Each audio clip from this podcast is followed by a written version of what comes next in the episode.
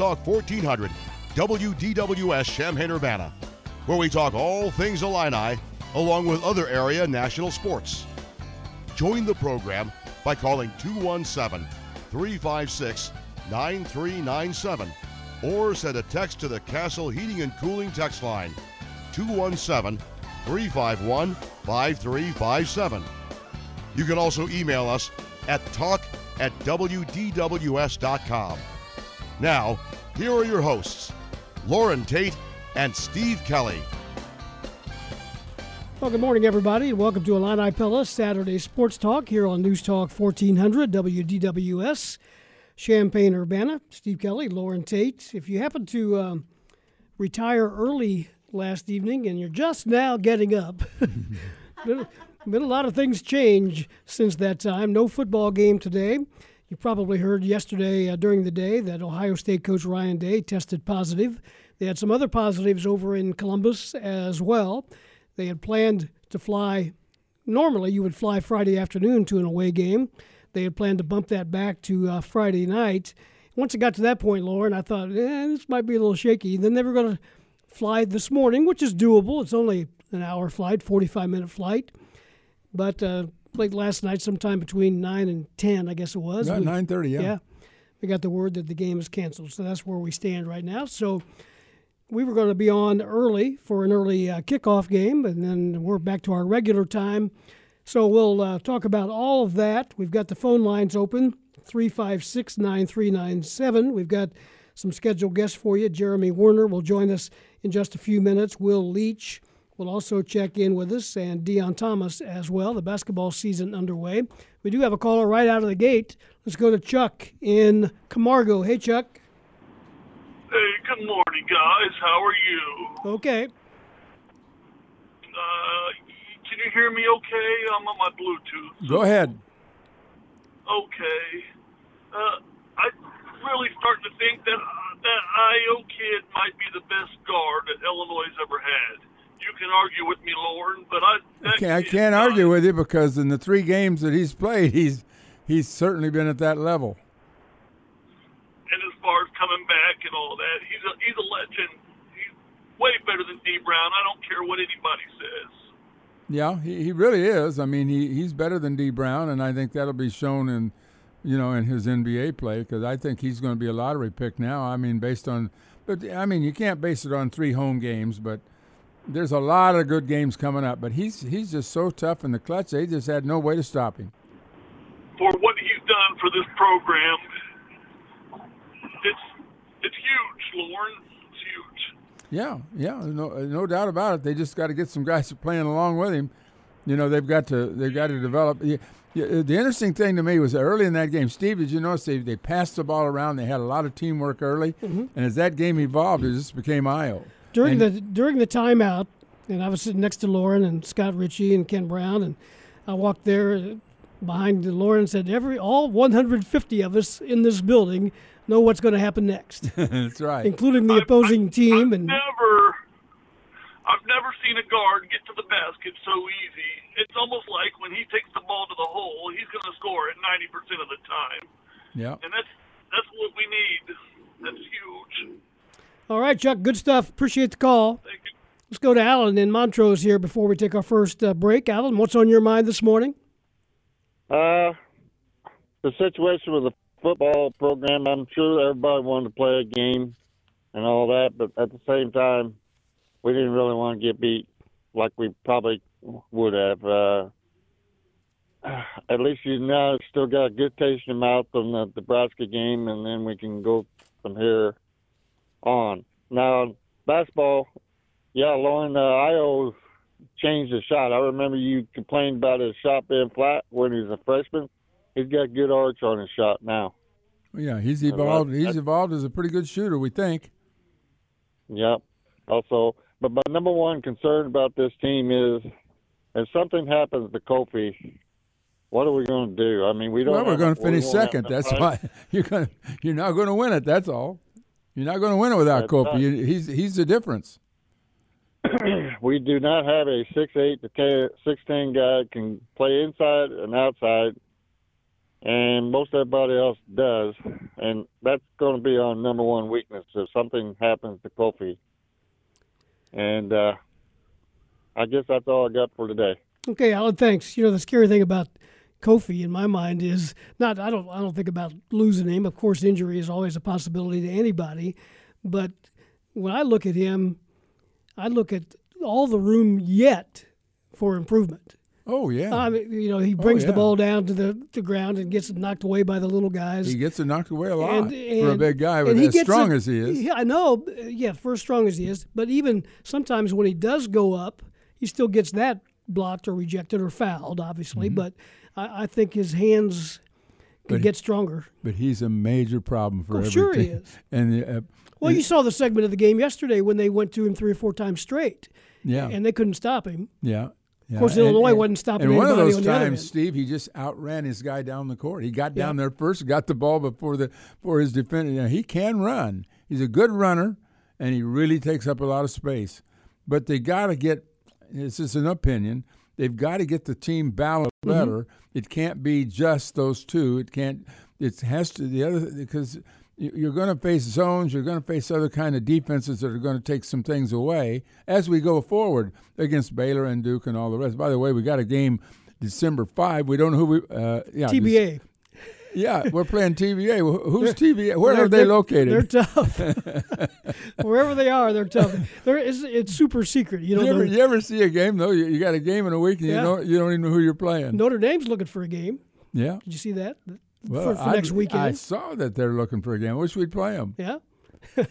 907, plenty to talk about on this edition of the show. By the way, I was told the game is against a non-power, okay. but I don't I don't know what that means. Well, that makes sense. They've got uh, Baylor next Wednesday night, 9 o'clock, December 2nd in Indianapolis. then Saturday, Knock on wood. then a Saturday game, and then uh, another game with Duke. Yep. 907, we'll take our first time out. Plenty of time for an open line as we move our way through. J Leman will also join us at 9.30. I mentioned Jeremy Werner. He's coming up next from 247sports.com, and then Will Leitch in a little bit, and then Deon Thomas as well. On Illini Pella, Saturday Sports Talk here on DWS. Back with more after this.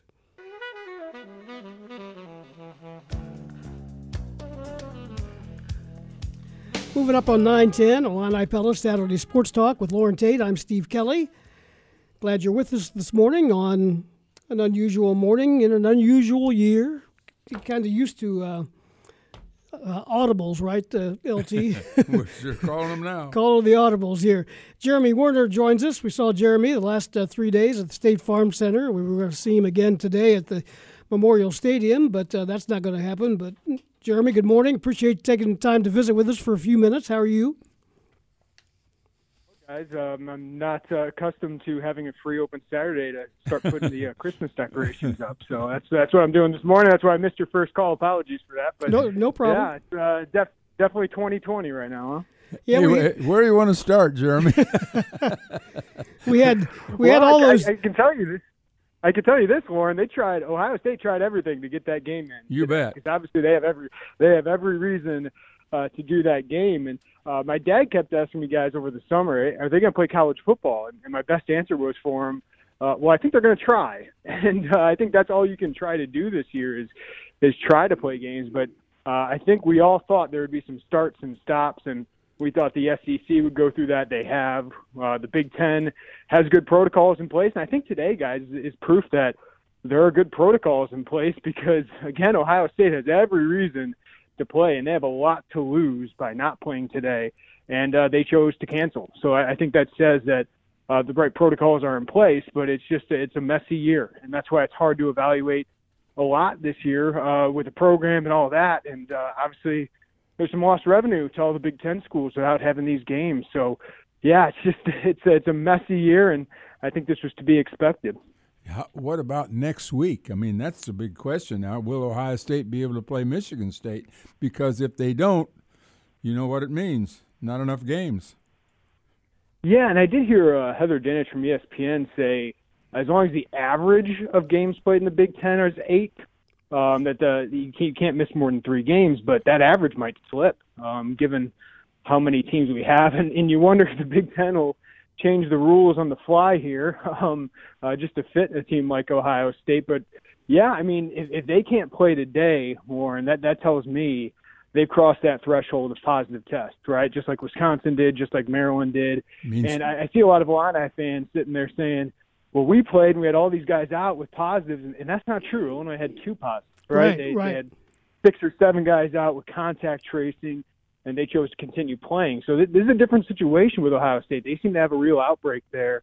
Um, and yeah, I, Warren, if they can't play today, I don't know how they play the next couple weeks because that means those guys are out for three weeks, just like Brandon Peters. So I, I don't know if Ohio State plays another game before December 19th. Yeah, we don't know who the players are, and I, I don't know that that terribly matters at this point. But uh, the right. fact that they probably have would have to have at least five or six positives. I, I can't get away from looking at one thing. We're going to have Indiana playing Northwestern for the championship of the Big Ten, and we're going to have Iowa State playing for the championship of the Big Twelve. Now, you tell me the odds on Indiana, Northwestern, and Iowa State all being in playoffs this year.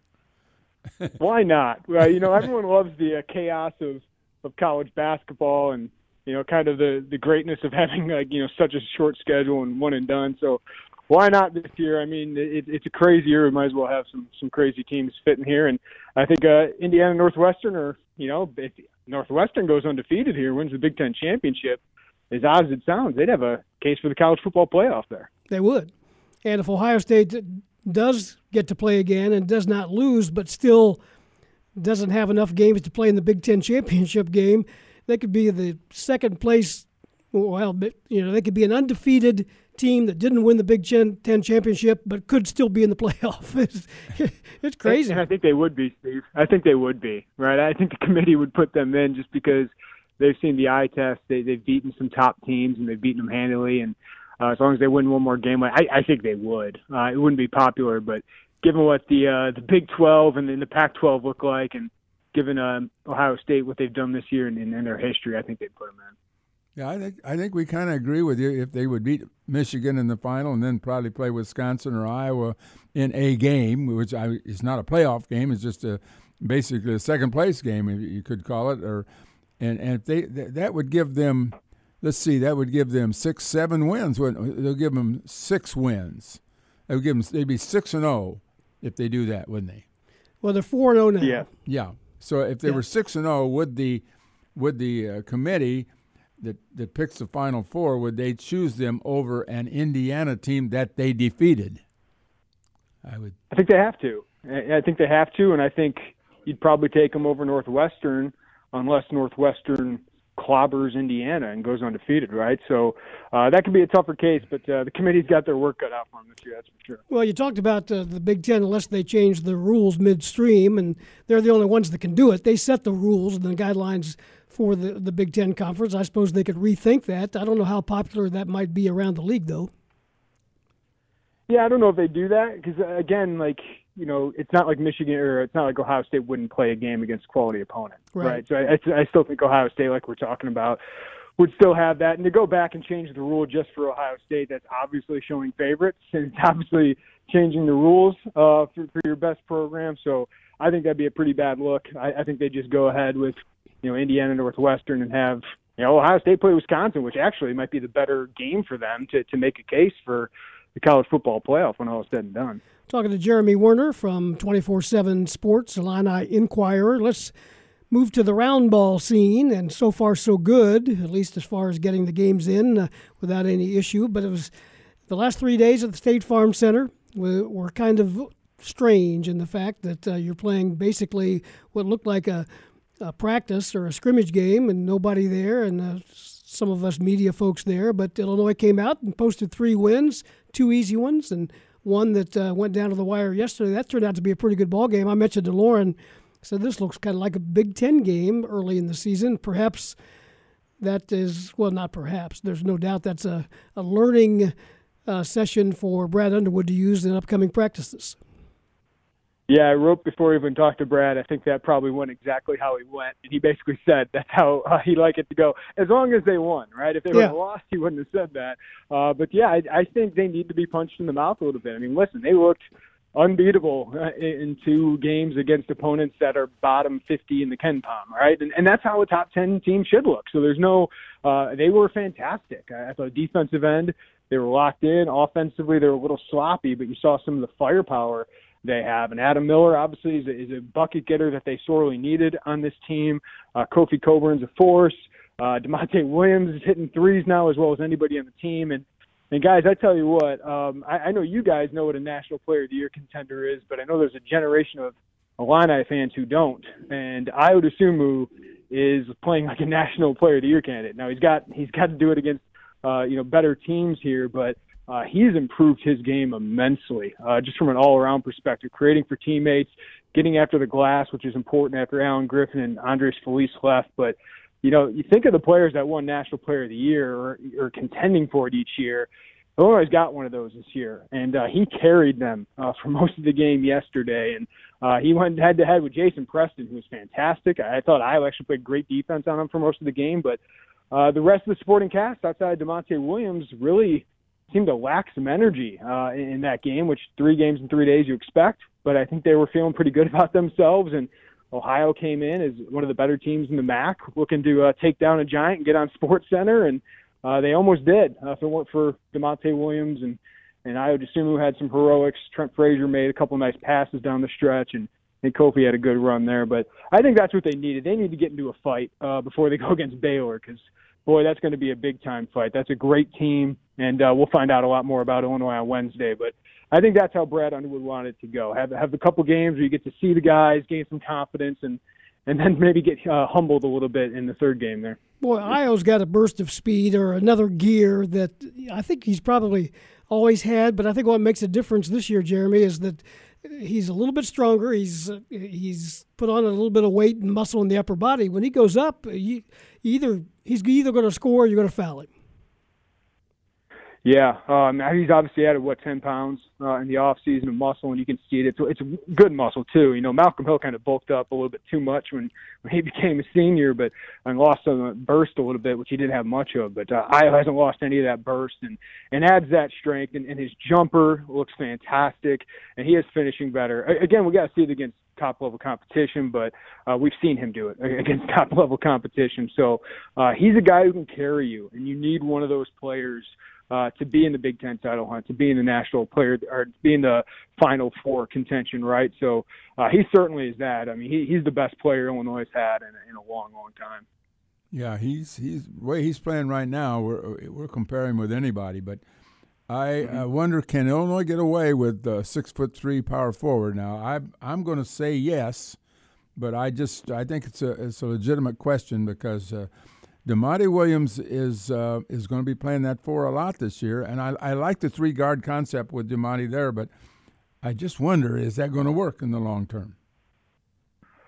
Well, Warren, I think they need um, Kofi Cockburn more locked in defensively to do it. Right? Uh, you know, it's weird because over the last three games, Kofi had 45 points and 35 rebounds. Right? And we there's just not been a player uh, who could do that for Illinois in, in a long time. He just walks onto the court against some of these opponents, and you, and you know he's going to get a double double. Three straight double doubles. But I, I thought he looked disengaged yesterday. Uh, defensively, he wasn't locked in. It felt like he was uh, hunting block shots and didn't get any block shots. And, and Ohio was able to finish at the rim pretty well. Uh, they got a couple offensive rebounds that, that I know Brad Underwood didn't like, and and they took advantage of him in the pick and roll. So uh, that's where he's really got to improve to be an NBA prospect. And and then offensively, you know, Kofi's got all these dunks that are just unbelievable, uh, and he's just a brute force. Uh, and they're so much better with him on the floor. They were plus 15 with him on the floor, minus 10 with Giorgi yesterday. But even Brad said he's played okay. You know, like he had those turnovers. He's had sloppy hands. He's not catching the ball very well. Um, he, he's not making his hook shots. He still isn't showing a lot of skill there. Um, so, you know, as much improvement as we've seen Ayo in just three games, I just haven't seen a huge jump for Kofi. Now, he's still an impact player, um, obviously, because he, he's getting double doubles every game and he's one of the most valuable players. They just don't have anyone like him on the team. But I, I, there's another gear there that, that I think you're looking for in, in Kofi. He set such a high standard last year, and, and if he wants to be an NBA draft pick, he's going to have to take that next step. And through three games, small sample, but uh, I think you got to see more from him defensively to make up, Warren, um, for that lack of size out on the perimeter. Yeah, because they had he hasn't faced anybody even close to his own size in there, and No. he's just kind of had his own way. But well, I just uh, I think that that Kofi is um, he he's a really strong college center. I don't know where it goes beyond that. I haven't seen that. I, he's not a he's not an NBA player yet, and uh, I think Right. that and, and I think that uh, Ayo is. Where are they going to pick up the extra points? Well, I, I think you saw Adam Miller can do it, uh, but it's not going to come as easy as it did against North Carolina A&T, right? I mean, he can shoot.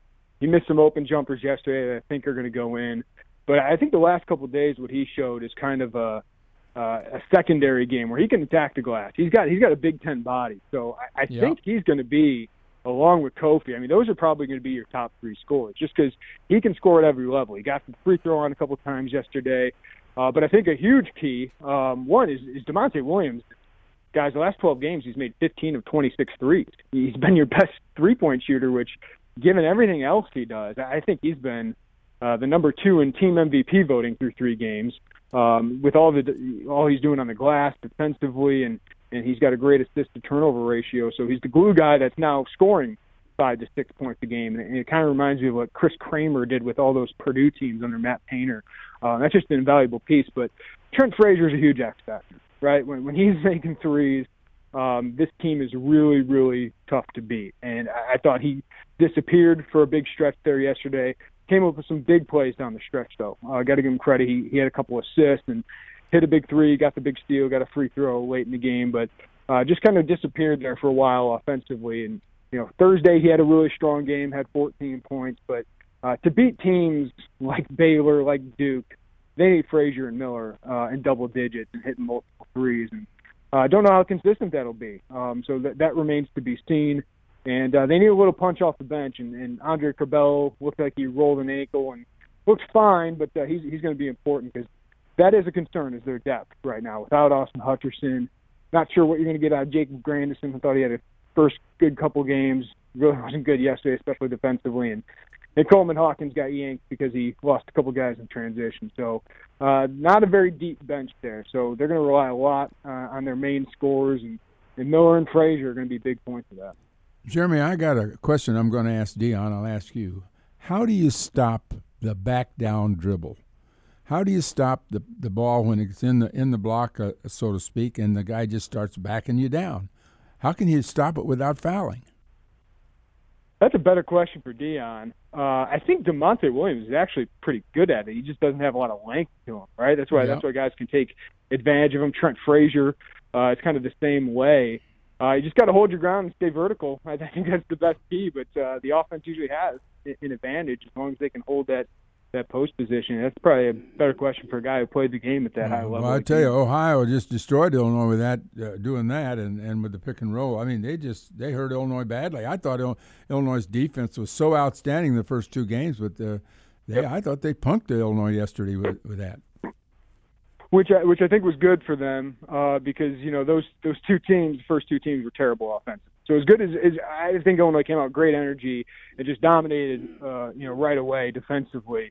Uh, I, I think yesterday showed what happens when they let up a little bit and when a team has a little film on them. Uh, and kind of Brad said coming in, I want to see our our weaknesses exposed, and uh, I think they found that out. And uh, again, those pick and roll situations, Kofi again, yeah, I'm, I agree with you, Warren. If he's going to be an NBA player, that that's something he has to be able to do. Uh, and he wasn't doing it very well. Da'Monte obviously has a height disadvantage, so those are things you're going to have to fix uh, going into the next couple games. But that's why you love having these games. That you can get a win, you can make mistakes, and, and still find a way to stay undefeated.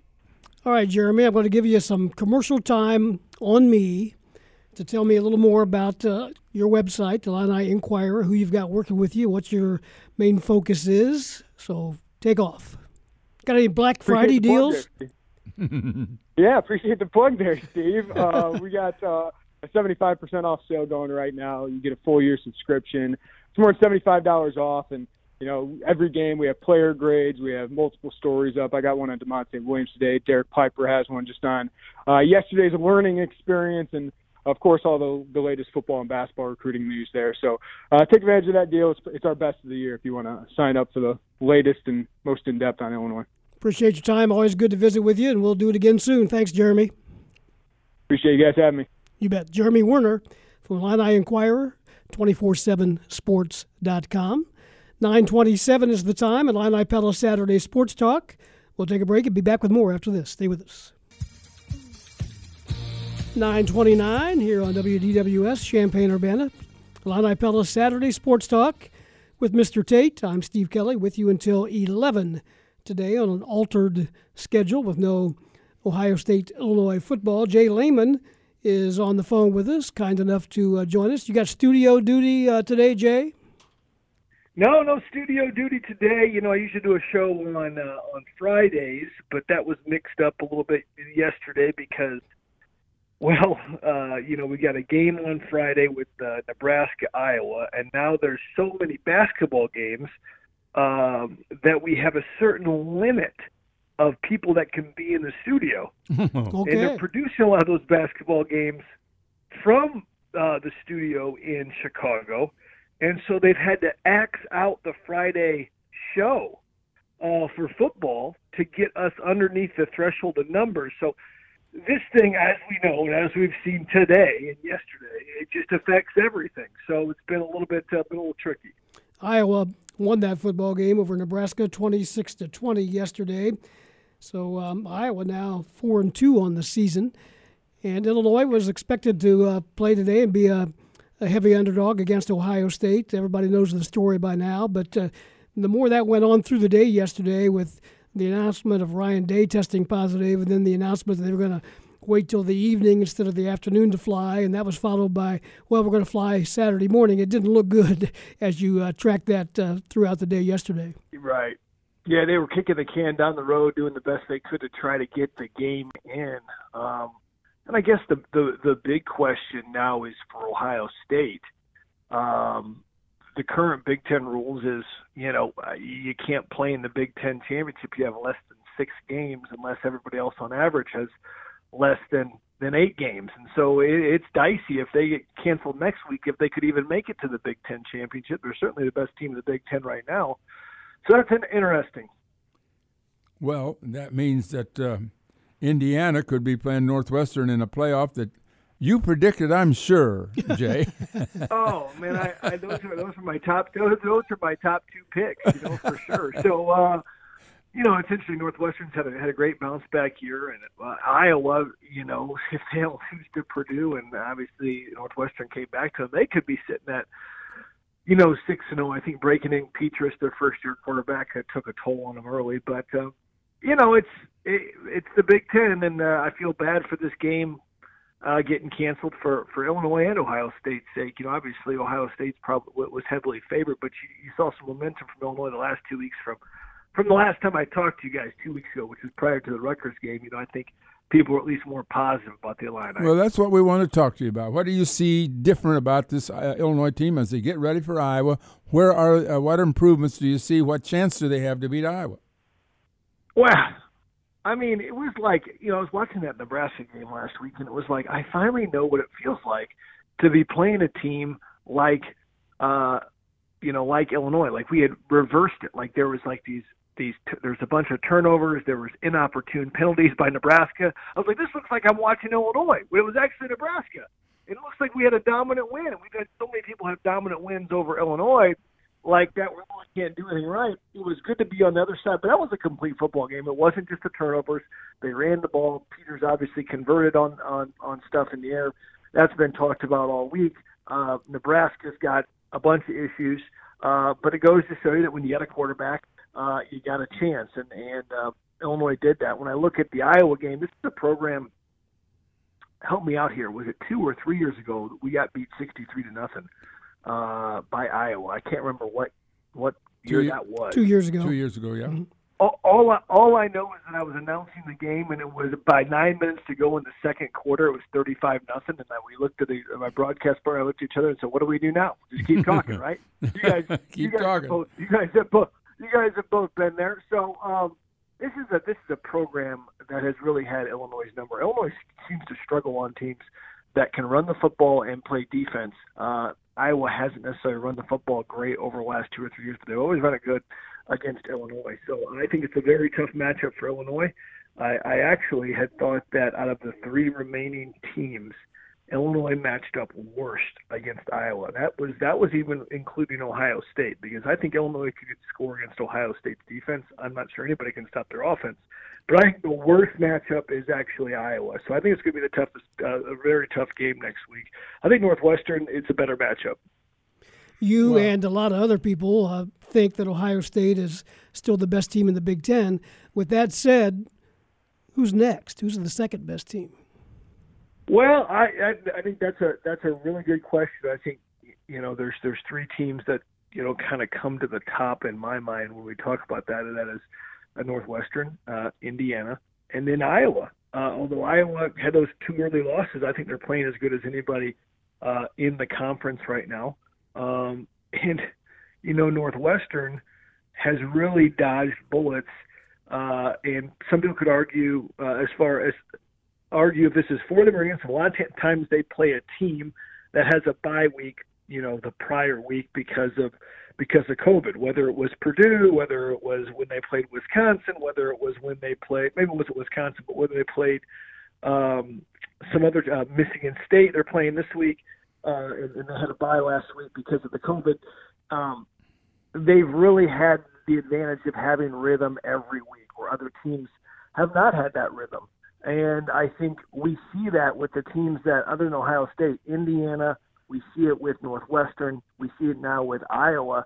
The ability to play every week has really set apart some of these teams as opposed to the other teams that have had some issues. And so, um, yeah, I, I, I think Northwestern, I think Indiana, uh, I, I think Ohio State. I, I, I really don't think this, this Ohio State is nearly as good as the team last year.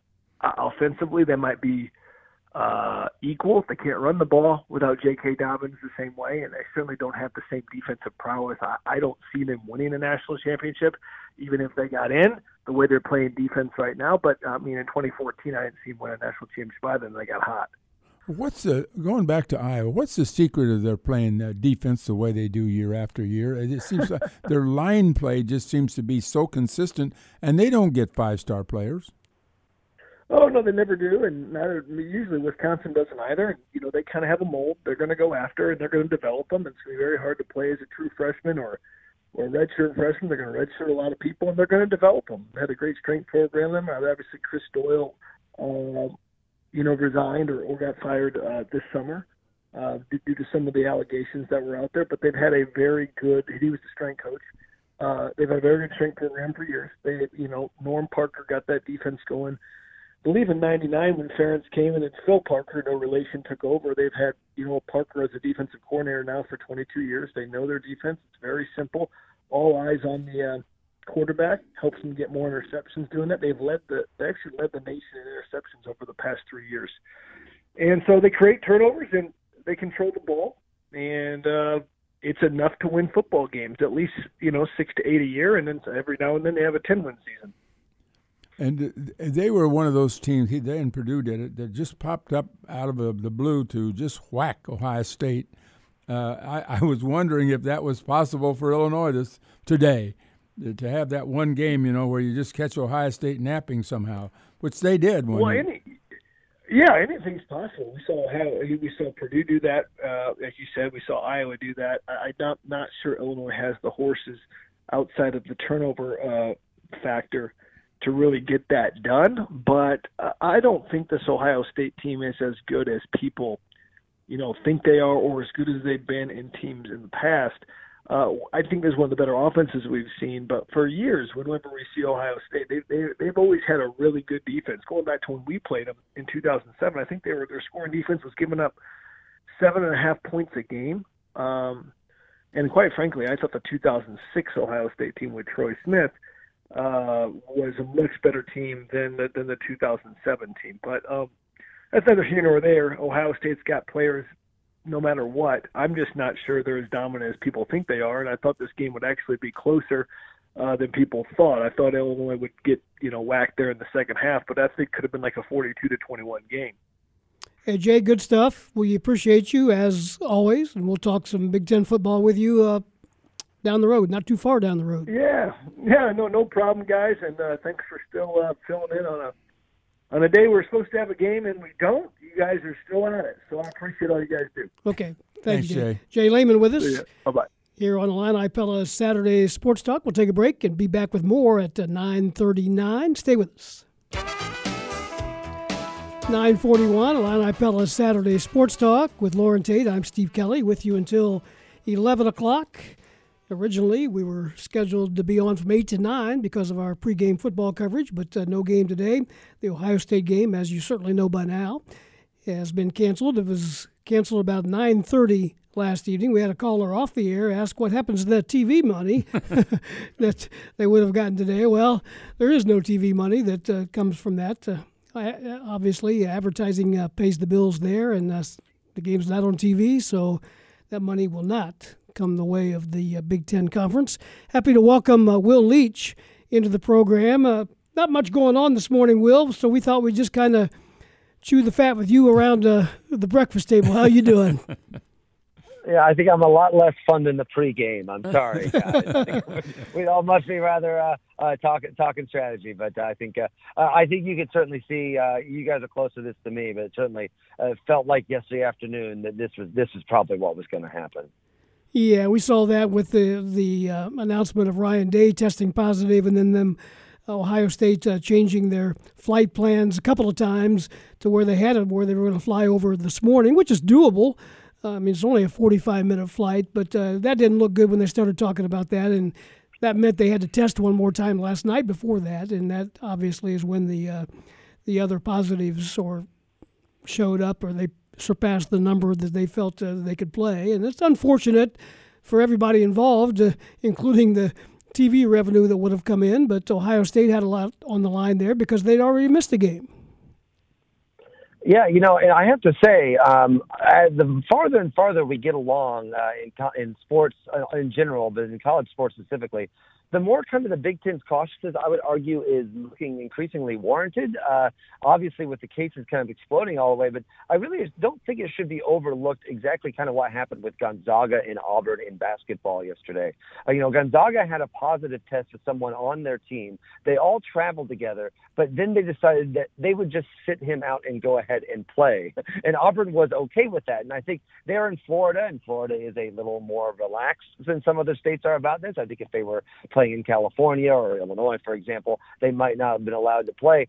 Uh, I hope that turns out okay for Gonzaga, but uh, certainly, you know, I think that particularly when it comes to college basketball, it's better to take to miss maybe one game than potentially miss two weeks of games. I think that Gonzaga Auburn situation is really going to be worth keeping an eye on in the next in the next week or so because that's something we've really not seen in college sports yet. Is a team pushing forward to play a game even though really I'm not necessarily, I think a lot of medical professionals would say maybe to hold off a little bit. So uh, I know it's frustrating. I'm sure it's frustrating for Ohio State, who's got to start getting being a little bit nervous about whether or not they're even going to be able to play in the Big Ten championship game if they make it that far. Uh, there's certainly reason reason, reason for concern, but uh, uh, you know it's an unprecedented time, and I think uh, caution is usually the best call. Well, what do you see as the national implications of this? With Ohio State, everybody's jumping on it because you know they were it was assumed they'd make the Final Four. Well, how do you see this uh, working its way out as, with Ohio State uh, falling so far behind in games played? They've already lost the Maryland game, you know. Yeah, and I think it's gonna it will be fascinating too. Because also remember we weren't sure who exactly. We still don't know who's tested positive. Like it's possible that like us, uh, uh, like a I don't know. We don't know if it's Justin Fields. It probably isn't, but certainly could be. And that's the point. Is that like you know this is such a strange year that assuming I I thought the same thing going into this year. Like wow, no wonder Ohio State wants to play so badly. They've got such a good team. They've got a ticket to the uh, college football playoff. But uh, assume nothing in 2020 uh, to say the very least. Yeah, if they miss one more game. And I think there's a there's a there's like an addition to the rule where if the average Big Ten team plays under a certain number of games, they can kind of still sneak in that game. But you know, I I think it's just an example of the, the challenge that was going to be there all along. And frankly, you know, why the key for Ohio State, and I think a lot of teams in this situation, is to keep things contained uh, as opposed to, uh, to to pushing forward. But maybe they shouldn't have. You, know, you look at a team like Clemson, some of the stuff that Dabo Swinney's talking about right now, where uh, basically the the opposing team decided that, uh, that their doctor said, "Yeah, we think this is not safe for us to play the game," and he spent all week taunting them for being afraid to play them. So I think that's maybe not the best perspective in this either. I think Ohio State, you still feel like you know we'll see what happens next week, but if they miss that next game, you know, they that's unfortunate it's unfortunate that they have to miss the Big Ten championship because of it. But you know what? My general, I think we've said this before, but my general philosophy for all sports this year is I'm just kind of grateful we're getting them at all. so I'm certainly, I, while I'm sure it's frustrating for Ohio State fans if it comes to that, uh, they've gotten to see games in a way that you know, a couple months ago, it looks like they weren't going to see any at all. Well, here's uh, something I want you to comment on. I just looked up today and I see Wisconsin's best football player has decided he's not going to play anymore because really they can't reach the championship and they've got virus problem. So he just stepped out.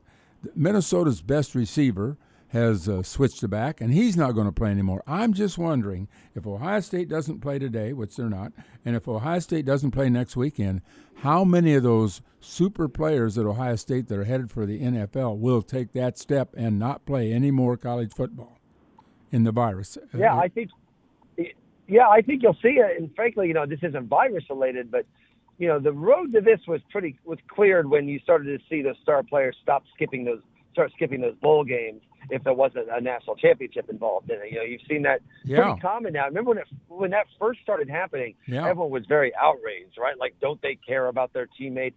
And we kind of don't really care anymore. and I think this this is kind of the uh, uh, you don't really hear a lot of backlash against those players anymore. And I think it's because there's an understanding. I would argue this is the downside of the college football playoff. I think there's a lot of upsides to it, but clearly when you make it to where if you're not in the national championship game, basically everything is an exhibition for some of those top tier teams. Not for an Illinois. It's exciting to get to a bowl game, but if but if you're not, you know, if you're Ohio State or you're Georgia or you're, you know, you're you're one of those top programs, if you're not playing for a national championship, I mean, Georgia's number nine in the country right now, and nobody cares about the rest of the football season here because they're not going to play for a national championship. And so I think that uh, I think you're seeing that, and I think the virus frankly, I think it makes even more sense in this regard. You know, for and particularly, particularly when it's not just for professional reasons. Remember, you know, a lot of these people are going to be able to come back as the same designation in their class next year. You know, it's considered kind of a free year in a lot of ways. You know, hopefully Ohio State gets three more games, may only get two or even one. At a certain level, you can understand of like what is the point to play a what is essentially an exhibition game uh, in front of no fans. Whoa, whoa, you know, whoa, whoa, whoa, whoa! You mean Ohio State, Michigan is an exhibition game now? Uh, I, listen, I, I think I think Harbaugh would be okay with that. Actually, at this point, he'd be like, "Yes, it doesn't count. It doesn't count." Uh, but yes, I, I, I see what you I see what you mean. But I, I certainly think it, it obviously is more than that. But from these players' perspective, you know, I mean, uh, they're trying to win a national championship. You know, that that's that's what they're trying to show up. They're trying to get that exposure in the college football playoff. You know, so sure, I, I don't think it's an exhibition game. But if you're, yeah, it's also not my potential torn ACL on the line, or not my potential uh, uh, uh, exposure to a virus. Uh, when you've seen a lot of teams, a lot of coaches be a little laissez-faire about it. So I, I can understand some of the concerns, and I think this is what happens when you have a college football playoff. The idea that's exactly what you're talking about. The idea that Ohio State, Michigan would be thought of as not that big of a deal because of the potential uh, college football playoff game, I think tells you how much the college football playoff has changed things. Talking to Will Leitch, and none of us could have predicted just about anything that has happened in 2020. But when they did start football back in September, and you know, and that's before the Big Ten decided to be involved in it. Did you have any idea how it might go? Do you think it's gone like you thought it might? Do you, do you think there's been more cancellations than you anticipated, or did you even think about that? I certainly thought the Big Ten would have more cancellations than any other league, and I think because they they have been very explicit about how they've got uh, a high lower uh, lower threshold for canceling a game than say down here in the SEC do, does. You know, I think that, and the idea. I mean, listen, if it turns out that Justin Fields again, I, we, there's no. I'm not saying Justin Fields has tested positive for COVID, but the rules of the uh, of the Big Ten is if you test positive for COVID, you've got to say what 21 days. That is essentially that is essentially the rest of the regular season.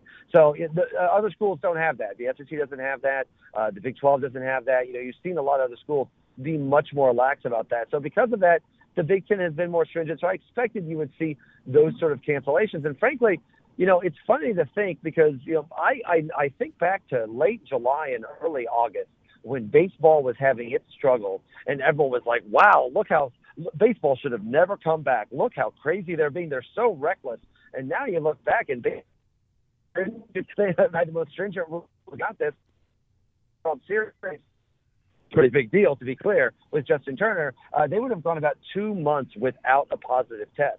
Now we're in a more of a uh, of a spike now than we were uh, in October, but there were still plenty of cases around. I think baseball maybe uh, is was a better example of how to handle the virus than maybe some of these other leagues that were kind of mocking baseball back in the day. You know, I think you re- we've seen this consistently over and over and over in every sport, and not just every sport, but you know, we've seen it across every institution in America.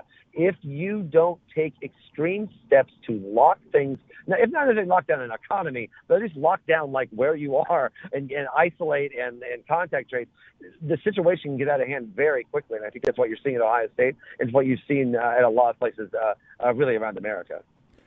Well, Will, we've uh, kept you on this subject uh, this long. Uh, any other things popping up in your life these days? What are you writing about? What are you talking about?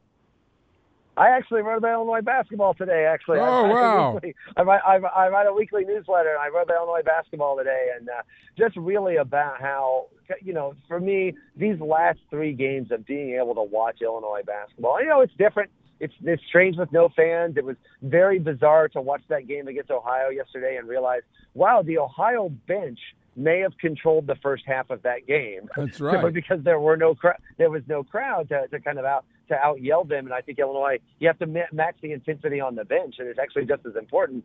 Uh, but kind of just how grateful I was to see it again. You know, for me, you know, as I grew up in Mattoon, I watched all the games on WCIA when they would like whatever the CBS local programming was. WCIA was going to cut in on it to show Illini games. I remember Dan Roan even calling the games back in the day. So uh, I wrote about really how just seeing Illinois basketball back, and obviously we're excited that the team is good, but just you know when you think about the pandemic and about how it's taken so many of us, not just out of our routines, but just out of our comfort zones and out of, uh, and really into some difficult places, and we've lost loved ones, and we, you find yourself even in this Thanksgiving where people aren't traveling and seeing family, you're looking for any sort of familiarity and constants that you can find. And it was funny how much I found it from Illinois basketball in the last three days. And, and to be honest, the first two days were almost unfamiliar because they were so good and so dominant. I, I that that good Illini fear came back a little bit yesterday uh, watching that game. I think that that's going to make the team better and make them uh, stronger down the line. But I was really, I was I was almost emotional with how great it felt to get to watch Illinois basketball again. I, I'm I'm really excited about the season. I'm so disappointed that Auburn can't be in the playoff, though. oh yeah, bummer. Such a bummer. Such a bummer. It can't. It couldn't happen to. You know what? no, don't say that. Of, that's another example of Bruce Pearl being framed. He's just been consistently framed for 25 years everywhere he goes. It's amazing how it all works out. Let's talk a little bit of baseball uh, as it pertains to uh, the Cardinals couple of key uh, free agents there, or key guys that uh, Cardinal fans would like to see re-sign. What are you hearing on Yadier Molina and Adam Wainwright? Yeah, starting with Wainwright, I think that uh, if I would, I think for the record, I think both of them will eventually come back to St. Louis. If there's one I would say is more likely right now, I'd actually probably say it's Wainwright because I think that he was kind of potentially eyeing Atlanta. You know, he's from Atlanta. He has family in Atlanta. He started his career in the Braves organization. I think uh, there was a little bit of a thought that maybe there would be some emotional aspect for him to maybe go back to Atlanta and finish his career there. But Atlanta just signed two starting pitchers, uh, Charlie Morton and Drew Smyly. I'm not sure they have a spot in their rotation, and so that's really an option for him. And I don't know if there's going to be a lot of other teams really eager to grab him. So I think Wainwright, uh, the path of least resistance is for him to come back. I still think Molina uh, is likely to come back too. He's going to want a two-year deal. To me, uh, the question is whether or not a team like the Mets or the Yankees, both of which potentially have openings at catcher, have decided they're willing to take kind of the offensive downgrade there to have the emotional leadership of Yadi on that team.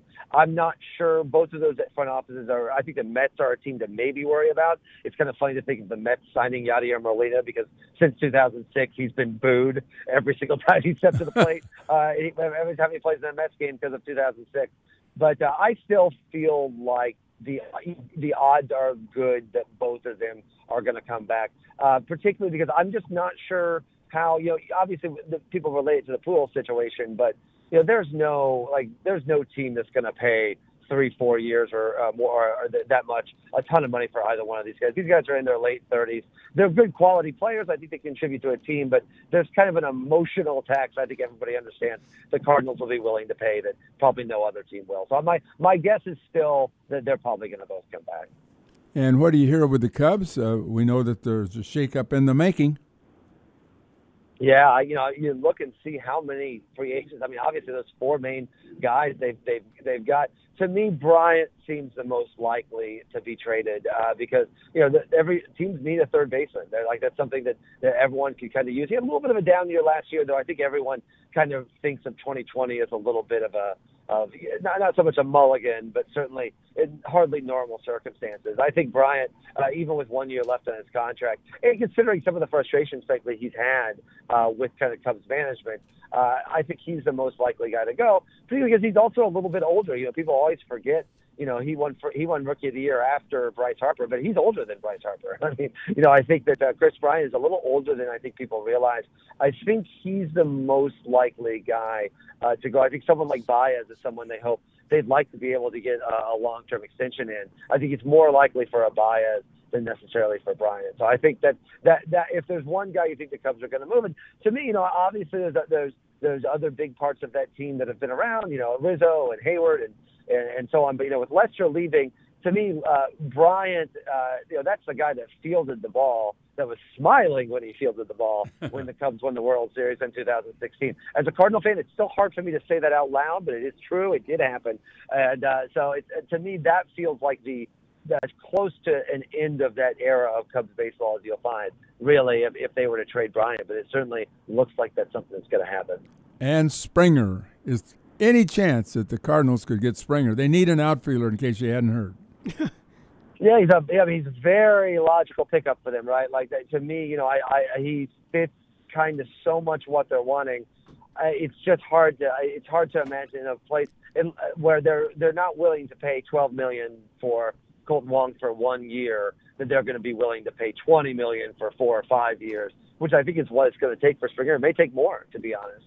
I think you know if the market truly collapses uh, around Springer, and I think certainly we're going to have a pretty depressed market with because uh, uh, I, I I think it's becoming increasingly clear most teams are not going to have fans uh, for a while anyway, at, at least at the beginning of the season.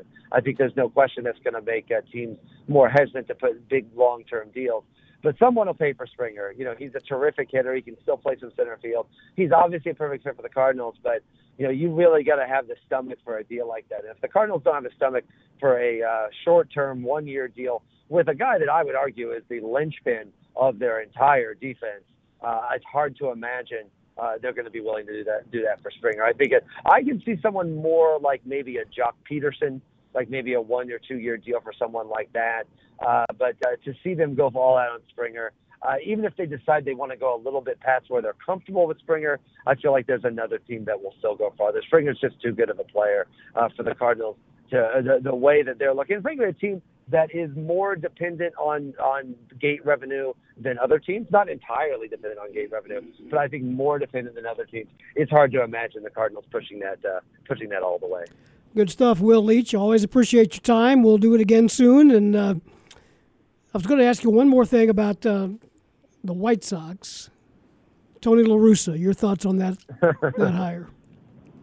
You know, it's it, obviously it would it would seem like there'd be a little bit of a culture clash there with uh, not uh, and not just uh, not just like I mean with La Russa just being so old and being some, from a different different generation of baseball. I will say this though, that I will give this solace to White Sox fans and listen. I think with his DUI arrest, I think that's something that's got to be seriously discussed well. I will say, as a Cardinals fan, uh, and watching him for cook manage that team for 16 years. And Loren, you can speak to this too. They drive, he would drive you crazy. He would do stuff that would make you man- almost embarrassed that this guy was your manager. There'd be times you would be way over the top and have, and you'd be like, okay, this guy. I, I don't know if I'm proud of having this guy as the face of my franchise. But man, when you were on the field that was the one guy that you knew took losses worse than I did. like Tony La Russa hates to lose. It drives him. And when he loses a game, he stays up all night thinking about how upset he was about that loss and how he can not lose the next game. That's probably a difficult person to be around in the real world, but he's a nice guy managing your team when you want them to win. Well, so uh, I, I, I think it's I think it's tough, but uh, I, I understand at least the logic behind it. Well, Rolen always loved him. They had a great relationship. Yeah, yeah. yeah it's funny. It's funny too because like Scott Rolen. I mean, Scott Rolen never.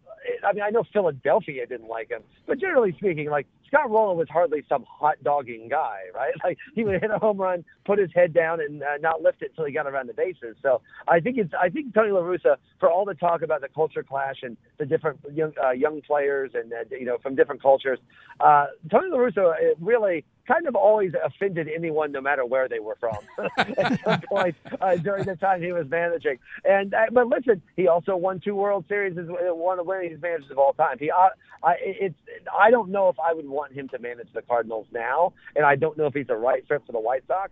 But when he is your manager, he does everything in his power to win. And uh, sometimes, like, look, we all got after the the Rays in the World Series when they took out Blake Snell uh, when he, when he was pitching so well, and everyone was so upset about that. I guarantee you, Tony La Russa would not have done that. He is not that kind of analytically driven uh, manager. So I think that sometimes sometimes you might like it have, having him as the guy, but uh, certainly uh, he comes with a huge number of question marks as well. Good talking to you, Will. We appreciate your time. Thank you. Thanks, Will. Of course. Be, be safe, guys. Stay, stay well. Happy Thanksgiving. You too. Thank you. Will Leitch with us, WDWS, Champaign Urbana, hour number one in the books of Illini Pella Saturday Sports Talk. Hour number two will be led off with uh, Deon Thomas. Then we'll have plenty of time for an open line the rest of the way if you'd like to join us. Back with more after this. It's the second hour of Illini Pella Saturday Sports Talk.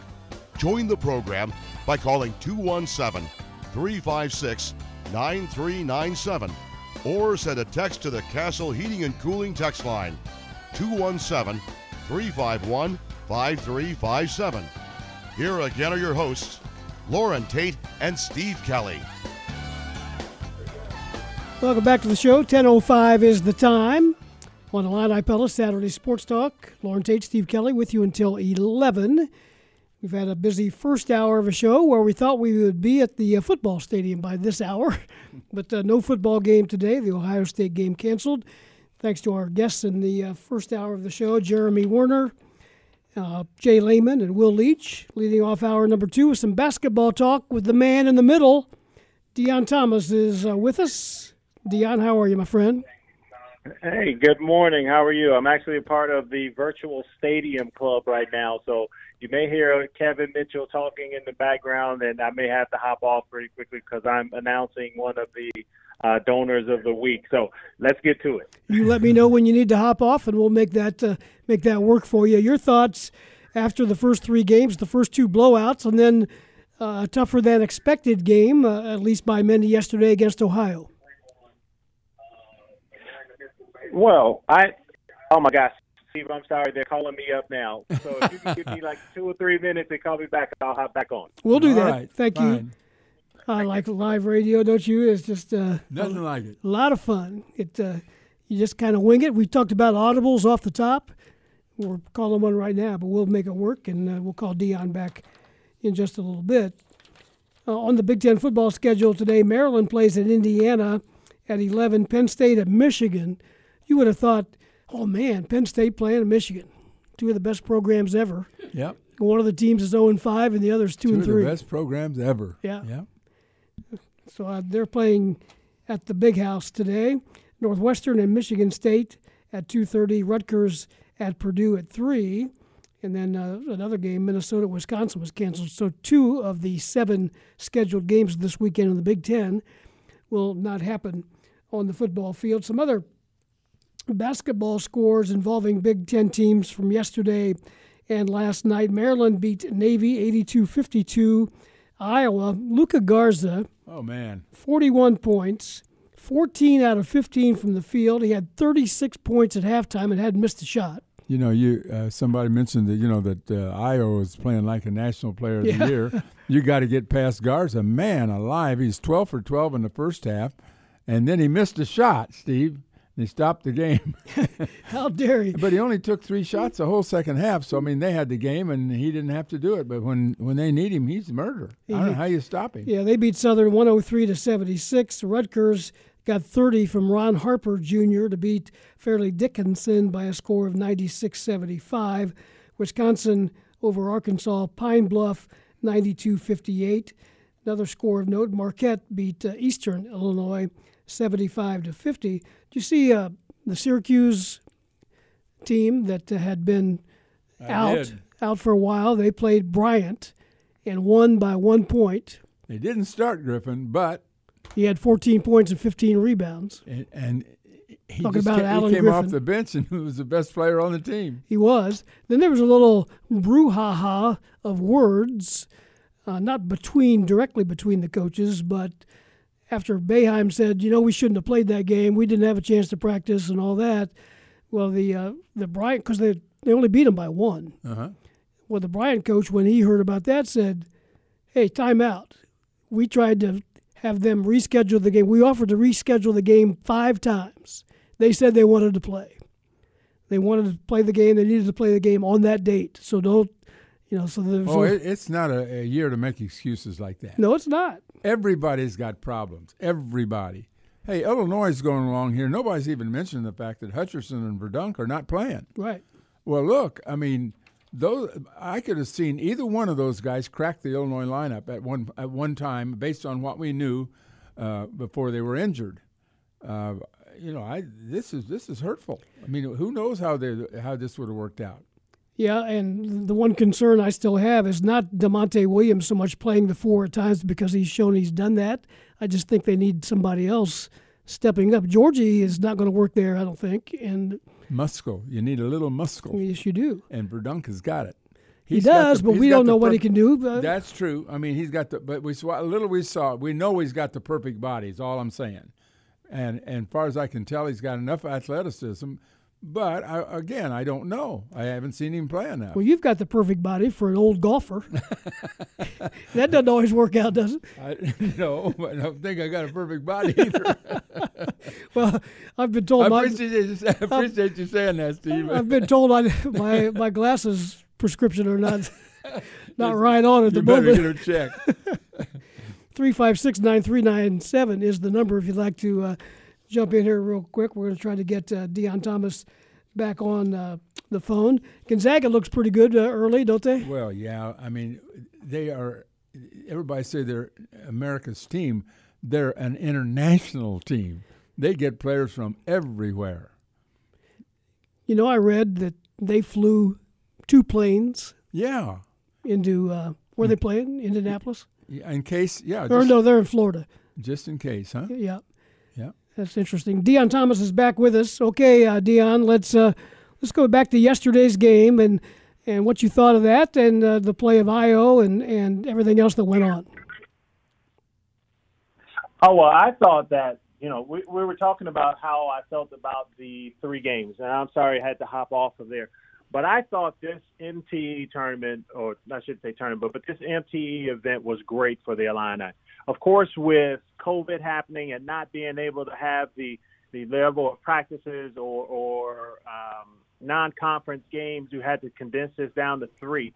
And with that in mind, well, not three, but the first three games, but to look at how they performed, the things they were doing, I was very impressed by this team. Yes, the first two the first two games wasn't against our level of competition, but I don't look at that as a former player and a coach, and of course as an announcer, I look at the little things and how they are executing those things. I thought we played excellent defense, not just in the first two games, but as well against Ohio. I thought the uh, I look at how the development of those freshmen are coming on, and not offensively, but more so defensively. Can they read plays? Are they in the right help positions? And I thought they are coming along extremely well. And when you fast forward and you look at not fast forward, but you move over and you look at the offensive side of the ball, those first two games we had an explosion of offense. We saw how guys have the ability to shoot the ball, which was one of the questions that everyone had about this Illini team last year and, and talked about how far we could go or not go in the tournament. I think we have shown that this is a team that will definitely be able to shoot the ball a lot better than what they did yesterday. Um, not yesterday, but what they did last year. Moving fast forward to the Ohio game. I know a lot of our fans may have been a little disappointed or, or questioned what was taking place in that game, but that Ohio team is a very, very good team. I mean, it's led by an NBA guard who will be a draft pick, who has suffered through some of the most horrific things in this young man's life and has continued to strive and become a better player. I likened him on the radio when I was like with Brian, and I told him he and Ayo's game are very similar. I mean, very similar in size, very similar in mentality about how they have to lead their teams and how they have to look at it from the offensive end um, of the court. And I was very impressed with the way Illinois played. The the main focus on that game was not allowing their three point shooters to knock down a lot of three point shots, which allowed their point guard to be able to do a few other things and show what he could do. But Illinois played really well on defense. Their, their other two scores, they were really able to keep them under control. Uh, Plas had a, a big game, but you know, no one is expecting big guys like that to go and shoot the ball from the logo. so, right. you know, other than you know a few of the threes that he knocked down, Illinois played extremely well defensively. But I have to really take my hat off to Ayo Dosunmu. And I know a lot of people wondered how he was going to be coming back and what they would think. To watch how he took over that game, not just in the first half, but how he kept an Illinois team in the game, you know, going back and forth as we struggled with a little bit of energy after uh, the three games. And also the way Da'Monte played. And, you know, Da'Monte took a lot of uh, heat last year when people questioned about his ability to score the basketball and things like that. Da'Monte has always, even as a freshman, been in the right place at the right times doing the right thing. And you know he constantly is going to give you effort on the defensive end and make smart plays on the offensive end. And now, no, I shouldn't say now. Starting at the end of last year and has continued into this year, has been one is one of our best three point shooters and he's still making the other, you know, right decisions that he's doing. So he ended yesterday's game with a double double, which was his first, and I don't think that'll be his last. Uh, somebody asked him after the game, asked Damani about whether he felt like he should take that clutch three toward the end of the game there, and he said, "I was wide open, and you know what? He's been wide open on every three point shot taken. He's shooting." He's shooting open shots. I mean, he's got to make that shot. And there are a thousand 10,000 high school kids in the country. They're going to make that shot if they're wide open. I mean, that's all he's doing. He's not working for a shot. He's he's being the re- receiver. I mean, that's perfect for him. I mean, he's not forcing anything, and I think that's important. I, the other thing I that I uh, am concerned about, uh, Deon, is getting some balance in the scoring, and, and getting more out of um, maybe Frazier for sure, and trying to and, and not allow Ayo to become a one man team. I don't want to see that develop.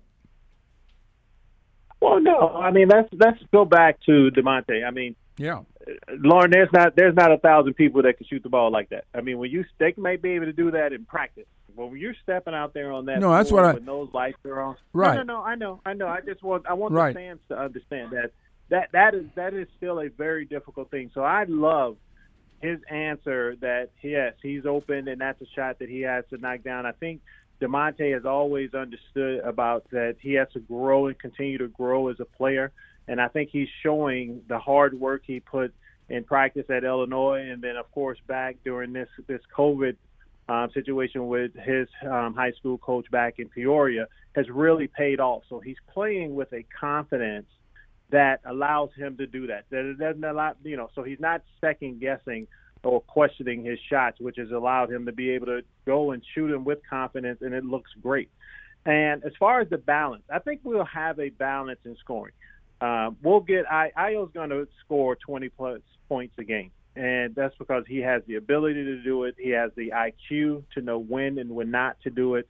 And Kofi will be that second double um, uh, double digit score, and you'll have a third score, whether it's Adam Miller whether it's Trent Frazier, whether it's Da'Monte, and you know, and even Jacob Granderson as well as um, oh my gosh, um, um, Austin. They so we have other guys that'll be able to score the basketball. So I think we'll have a consistent score. I feel good that Adam uh, Miller will be that third score, and then we'll have a fourth from someone else. So I don't think that that is should be a major concern. Um, right now, it's the third game. They're growing into and still learning who they are on the court, especially our freshmen are starting to play with a lot of confidence, and I don't, I don't, I don't foresee that as an issue. You see uh, Hutcherson or Verdonk coming back to play very soon. Well, I, I think Hutchinson will probably be back before Verdonk. Um, I heard that he re-injured that that foot, and when you're putting all that weight on on your foot, you know it, it takes a little bit longer to heal. I think Austin Hutchinson, um, as they continue to work on his lower back, will get better, and, and we should have him back pretty soon. Deon, you okay on time? Well, we got a couple. We got a couple more questions. You okay on time now? Uh, yes, I am. A couple of big man questions. You played the position. You coached. I think I've got one. Loren's got one. Mine is, how do you teach a big guy that when he catches the ball in there, to keep it up and not bring it down to where the little guys can knock it away? Kofi has that issue, and so does Giorgi. Well, that that's one of those things that you know really you learn over time. And I know Orlando Antigua and the other coaches are stressing that to not bring the ball down. Um, and it, so how do you learn it? And it's one of those things you have to constantly run drills, and they're constant reminders. But when you catch the ball in the post, and it's not so much them bringing the ball down.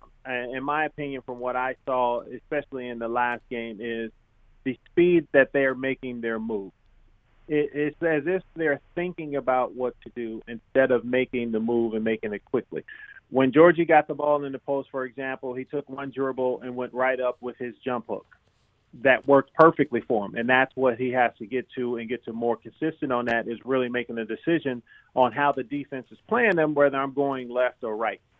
Now, when Kofi gets the ball in the middle of the paint, I think Kofi is thinking more so, let me get in here and dunk the basketball, which is causing him to put the ball down instead of catching it, keeping it up under his chin, and just jumping and shooting his jump hook. But that's something that comes with time. We all knew that that was an area that Kofi had to work on. I mean, let's remember this is only his fourth year of playing organized basketball, and where he is in four years, man, I'll take that any day as a coach. Uh, they're always. Uh, we saw this last year, dragging Kofi out. You know, def- uh, when they set that pick and roll, forcing him to come out with his man, and that seems to be something that uh, teams do an awful lot. Uh, are you satisfied with the way Illinois is handling that? Um, I think there's always room to grow and to get better. And this is one of those areas where, you know, as they move through the season, you're going to be playing against different people and you'll have different game plans. So I don't know what the game plan was yesterday, um, but I thought we had some good contests at the rim. We forced that Ohio team to make some really difficult shots at the basket, which you know they were able to make, especially the point guard. He's, I mean, he's an NBA talent, so he's going to make those shots. And there's the things that you know your job is to make it difficult for them. It, you know, you're not going to stop them all, especially when someone's as talented as that young man is. But what I would like to see, and, and it's not questioning what the coach has done again, because I don't know what their uh, game plan was, is just for maybe Kofi and Georgia to take one step closer uh, to the screen so it doesn't allow the guard to turn the corner and get downhill. But again, I thought they did a tremendous job on defense. Um, I thought they made Ohio take some very difficult shots, and they just happened to make them. What uh, What did you do as a defensive center to prevent the back down plays where they just dribble you back into the basket? You mean if, when the guards come off the screen? Well, uh, regardless of who guys? it is, uh, I, I, there were situations in that game last night where they backed our defender down by dribbling back, you know, with their back to the basket and just taking the the defender all the way in because if you if you try to stop it, you're you're going to be fa- uh, called for a foul. Well, I mean, and I'll tell you, give you a little story of what Coach Henson said to me one day, and he was questioning my defense. And my comment was, well, coach, you know, I'm one of the leading shot blockers in the Big Ten. And he told me, he says, well, if you were a better defender, you wouldn't have to block so many shots. I don't know if I understand that, but that's okay. Uh, here you go. And this is why it, it really it, it, it depends on your the work you do before the ball comes inside.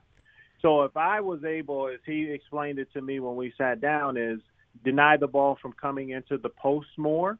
Now that post guy doesn't receive the ball, so he doesn't have the opportunity to back you down. But Loren, you got to remember, I mean, it's so different today than when I played.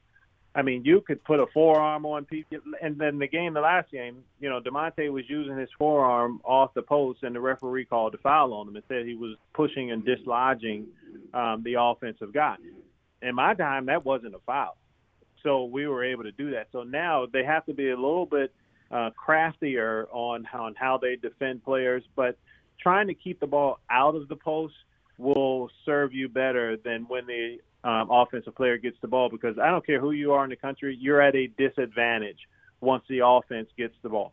And so you're trying to guess what they're going to do and how they're going to play and what moves they're going to make. And I would like to remind everybody to remember these are Division One basketball players. I don't care if it's at the University of Ohio or if it's at Ohio State. These guys earned a scholarship because they're good players, and you just can't stop them all the time.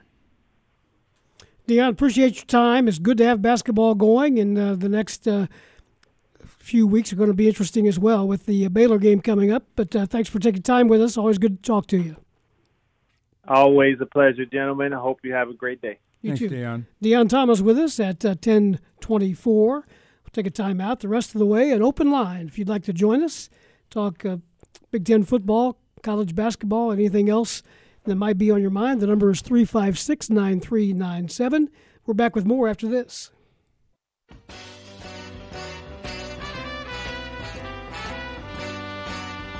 Moving up on 1027, Illini Pella, Saturday Sports Talk, with you until 11 o'clock. Have you thought about replacing uh, the windows or doors at your home lately? If so, I'd like to suggest a trip to the Pella Window Store at 1001 North Country Fair Drive in Champaign.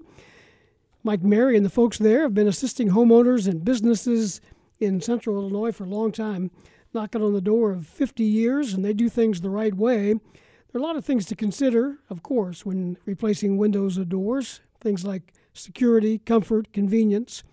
Well, the Pella Window Store has many examples and samples on the showroom floor in several styles and price ranges. Entry doors, sliding patio doors, hinged patio doors, storm doors, casement windows, all kinds of single and double hung windows, sliding windows, and specialty windows as well. You can find them all at the Pella Window Store on North Country Fair Drive in Champaign. They're open Monday through Friday from 8 to 5, or you can check them out online at pellaofchampaign.com. That's pellaofchampaign.com for the Pella Window Store might have had some storm damage earlier this uh, summer, perhaps. And when the hail came through, there are the folks to ask about uh, window replacement or repair or screens as well. Had some of that issue at uh, at my place, and uh, they're on the job over there. So I recommend a call to the uh, folks at the Pella Window Store if you're in the market for doors or windows. 1028. It was supposed to be Illinois and Ohio State at 11 o'clock today at Memorial Stadium, where Ohio State would have been a 28 point favorite coming in to that ball game. We'll talk more about uh, the fact that that won't happen and what that, that means in a, a, couple of minutes here. We do have the phone lines open if you'd like to join us, and we uh, welcome to the program from the Illini Rebounders Club. Scott Friedlein is on the air with us. Scott, good morning. How are you? I'm doing great. How about you? We're doing good. Tell us what's going on with the Rebounders Club. Are you uh, yeah, it's something you're going to do. Are you still going to do it today? Yes, we are actually. I'm going to give you the winning number for the early bird draw today. Okay. And then we've got the the big draw going on, and I'll kind of explain. This is our 50-50 raffle, and obviously without games uh, or being able to be in the stands, we're doing it online. And we're really encouraging people to get involved in this one because this we hope to be the biggest pot ever um, with the early bird draw, and then with the big draw, which includes four basketball games and had scheduled two ba- or football games, but obviously one of those obviously got canceled today. So um, the draw will occur after the Iowa game uh, next Saturday, and we're hoping for a pot in the tens of thousands of dollars. Wow. So yeah, right now our current pro- pot is at six thousand ninety eight and uh, growing, um, and so basically people just need to go on Illini uh, 5050.com and uh, buy their tickets there, and then uh, pay attention. And when the drawings occur, you can go back and check uh, fightingillini.com slash 5050 to check your numbers and see if you have the winning numbers. How does that compare to what you uh, normally drew uh, in person? Um, football games are, are good football games. We would draw over ten thousand Okay. dollars. Basketball games. Last year, our last game of the season, we had a pot that was over seven thousand. So, it's been a lot more of a struggle. I think part of it is just getting the word out. Um, you know, we've had to do some advertising, which we hadn't had to do in the past, and without sellers in the stands, it's it's harder for people to realize what we're doing um, and then be able to go on the site and, and figure out uh, how to make purchases. It is really, really easy when you go to lineup5050.com uh, to do that. So, So you're um, uh, you're kind of of we're doing. you're kind of like a lot of us. You're finding out uh, different ways to do things, right? We have to. I mean, it's just such a weird situation we're in right now. And even, I mean, have you ever had a football game canceled other than weather? I No. mean, I don't think so. No. We had the one. Yeah, uh, I mean, where it's kind we of had the. Friday night game a few years ago when the tornadoes came through, and we ended up playing it on Saturday. But uh, Yeah. other than that, no. Yeah.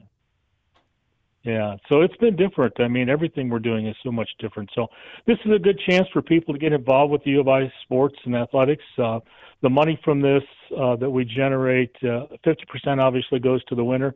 The remaining 50% uh, is shared with the uh, rebounders, other booster groups, and uh, the U of I scholarship fund. So it really goes back to benefit the student athletes. You know, with rebounders, we were able to uh, buy some new weight equipment for the weight room, and we have the shot tracker. And you know, if you look at what's happening with the team, we we like to think we're a part of that because we've contributed to that cause. Uh, you look at the the beefiness of our players, and you know that may not have been possible had they not had some of the weight equipment they have. So. And uh, this is a year that you won't, uh, at least for the foreseeable future, have the rebounders luncheons. That that was always big, but uh, again, that goes back to finding different ways to to keep uh, the club members and the fans involved. Yeah, and we're working on virtual luncheons now uh, with several different ideas related to that, and actually expanding from luncheons into doing some virtual happy hours as well.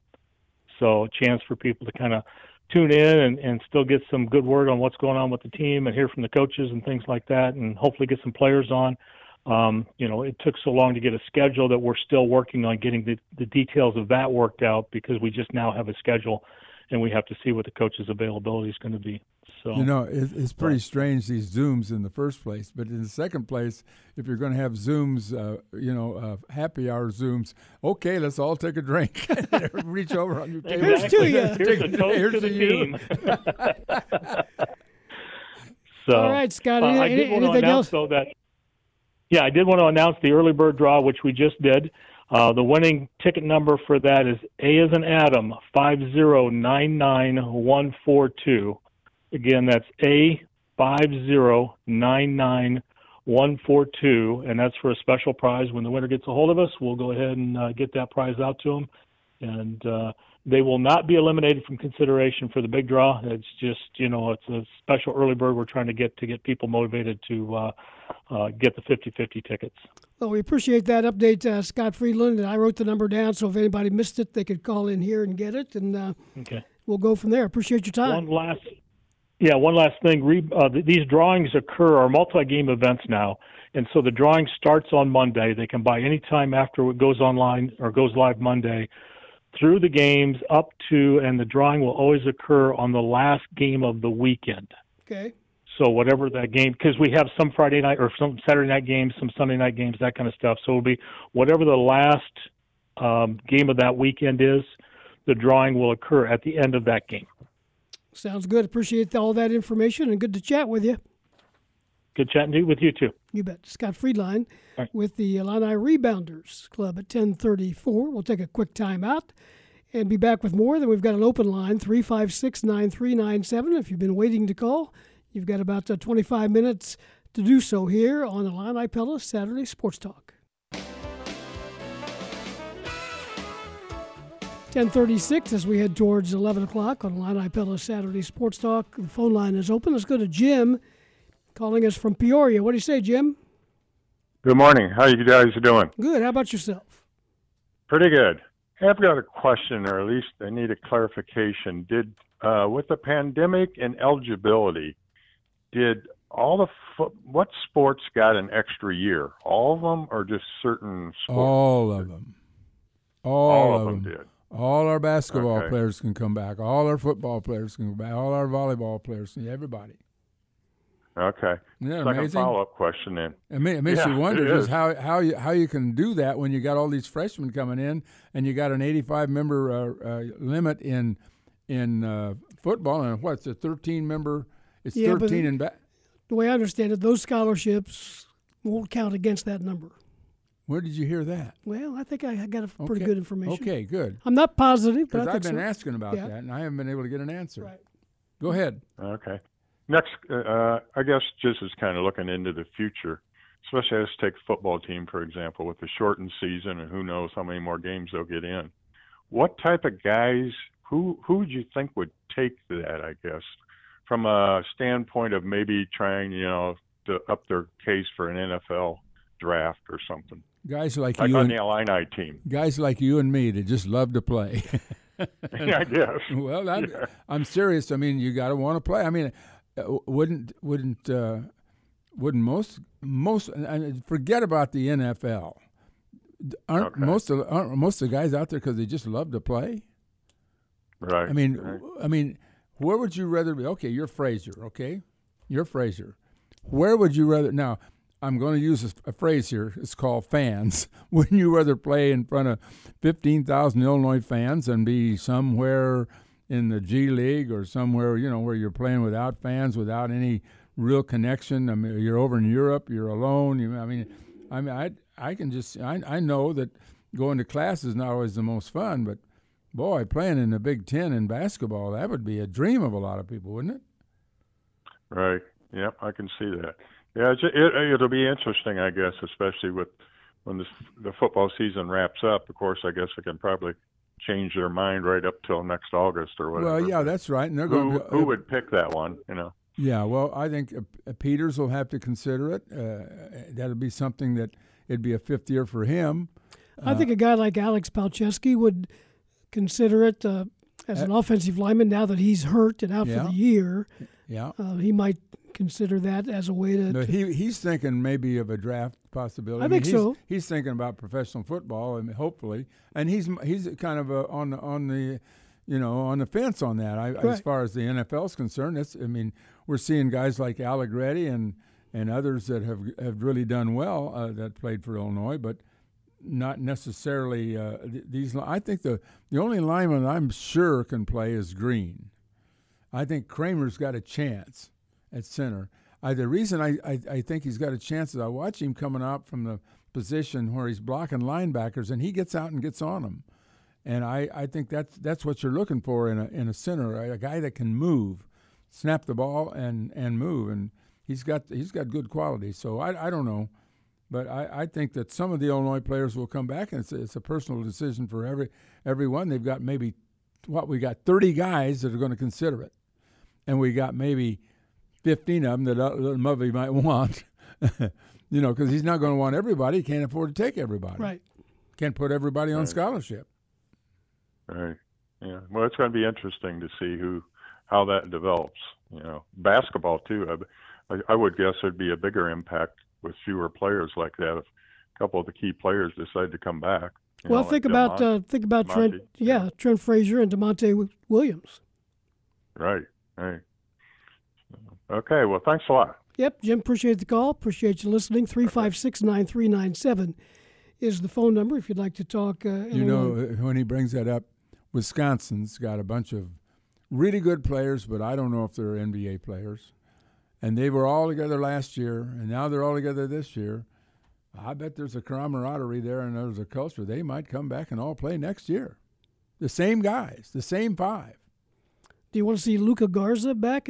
well, another year. He could. I'm so, I'm a bit surprised. Well, I thought maybe he would he would go, and he did put his name in. But he wasn't a high pick. No, I, I, I understand that.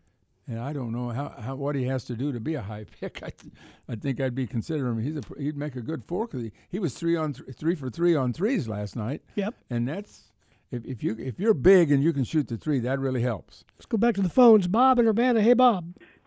Yeah, thanks for taking my call. Let me get my my uh, uh, television or telephone off, but the radio. Um, speaking of the the position we were missing last night, don't we need a four, a power forward to go in there? I mean, also they can shoot threes and maybe mix it up because I think that's the spot we're still missing with this team. I I know where our depth is, but we need that somebody who can really get in there and and rough it up with everybody else. And then uh, my second thing, when they when they came out with the the uh, survey for tomorrow, uh, where the teams are ranked, didn't KenPom think of dropping the Illini because of their game last night? And I was wondering how he figures that out, or why he thinks we would drop compared to all the rest of the teams in the country. Well, Illinois should drop. I mean, they didn't. They didn't play that. Uh, they were very. It was a toss-up game against a very average Ohio team. They right. should drop. That's what I, I mean, thought too. Just because you win. I mean, look, all the all the rankings of the, for the for the first week were based on what? What were they based on? Somebody's opinion. They weren't based right. on any fact. They weren't based on any games being played. These are preseason prognostications. Once you've got right. games, then you then you have input. And the way people, the way teams exactly. play, the way teams play is how you should vote, not not whether they won or lost necessarily. If you play a really bad team and you barely win, you should fall probably. Yeah, and when right. you blow out really bad teams, you don't get much of a. That's exactly right. Much of a rise for that. No. Well, then, then I thought yesterday. I thought Ohio played, uh, and I I go back to my years watching Lou Henson's team, when my when my heart uh, heart was beating in my throat, and I go, oh my gosh, we got we're four down with a minute and a half to go, and that other team, I thought Ohio played a magnificent game, uh, taking us out of what we wanted to do. They got our our big guys to put the ball on the floor so they could go and, as coach said, they could rake it away just like you're raking leaves. Well, we've got issues that need to need to be solved uh, to get us on on the level where we can go and compete. Now we might play well uh, coming up against Baylor, but uh, they're a pretty good team. So I, I'm going to maybe we can come back and, and be really good. Oh, we'll one, know all we need to know after after we play Drake and after we play Duke and after we play Missouri and get into the Big Ten. You're going to find out all you need to know. Right well, now, we don't know. Well, did any of you think that after three games you'd have it all figured out? That you, would, you wouldn't have no. any any concerns or any issues? No, that's true. You wouldn't you wouldn't know. And then then Garza. Here's here's the thing. Ayo played well enough to be Player of the Week. Then Garza puts up 40. Uh, uh, 41 points, and he'll probably get Player of the Week. So what are you going to do? You got two All Americans going against each other every week in the Big Ten Conference, which I think is going to it's going to be just marvelous. And then Wisconsin's really good, Iowa's really good. Uh, you know, you go down the list, and here we are, and I see some of the weaknesses we have, and we're going to be scrambling in some spots with other teams that are going to, you know, have have us in their scope, and we're going to get this team this time. I think of last year, Wisconsin wants to get us, Iowa wants to get us. Sure. It's yeah. So anyway, thanks for taking my call. Yep, appreciate the call. Well, thanks, let's Bob. see. We got 23 games I know of that are going to be pretty contested, and how many of those you're going to win, I don't know. If And- the- and with oh, a- most of them are going to be toss-ups. And with the home court not being a factor Yeah. anywhere, not Yeah. just here, but anywhere. You talked about Garza and Ayo having these week to week battles. The sad thing about all that is they only play once. Yeah, in the regular season. here, though, huh? Yeah, I'd like to see him play about four times, home and home, in the Big Ten championship game, and somewhere down the road in the NCAA tournament. Like in the Final Four. Yeah, Yeah. that'd be kind of sweet. 1046, we'll take a quick time out. Keep the phone line open. 356 9397 is the number. Back after this.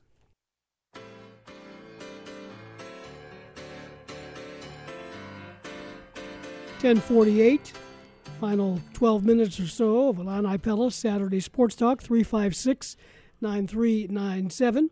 No football game today, of course, at Memorial Stadium. Ohio State made the decision last night not to uh, make the short trip, uh, the short flight over for the ball game. We still don't know exactly how many numbers or how many people involved, and may, we may not know that. But Ohio State officials are saying they didn't reach the what is it, five percent? Yes. Uh, we're hearing that maybe they didn't reach that number, but well, if they, they didn't just reach that number, extra. why wouldn't they play? I, that's a good question. I mean, you know, they were desperate to play. Yep. I don't understand why Borchard would make a statement like that if if they could have played. When it, when it means so much to them on the national level. What do you got, Ed? This is from Lantern Sports, which is, I believe, OSU student It is, newspaper. yep. Borchers said they made daily decisions on whether to practice or not, and that they did not reach a threshold that would have held them out of practice until Friday. Smith said there. Well, have, they did then reach a threshold by Friday. At Fri- yeah. so well, if they reached, reached the it threshold, that- Friday. okay. Uh, Smith said there have not been conversations on changing Big Ten protocols, including the 21 day holdout period and six game minimum to be eligible for the Big Ten title game. So they haven't had those discussions.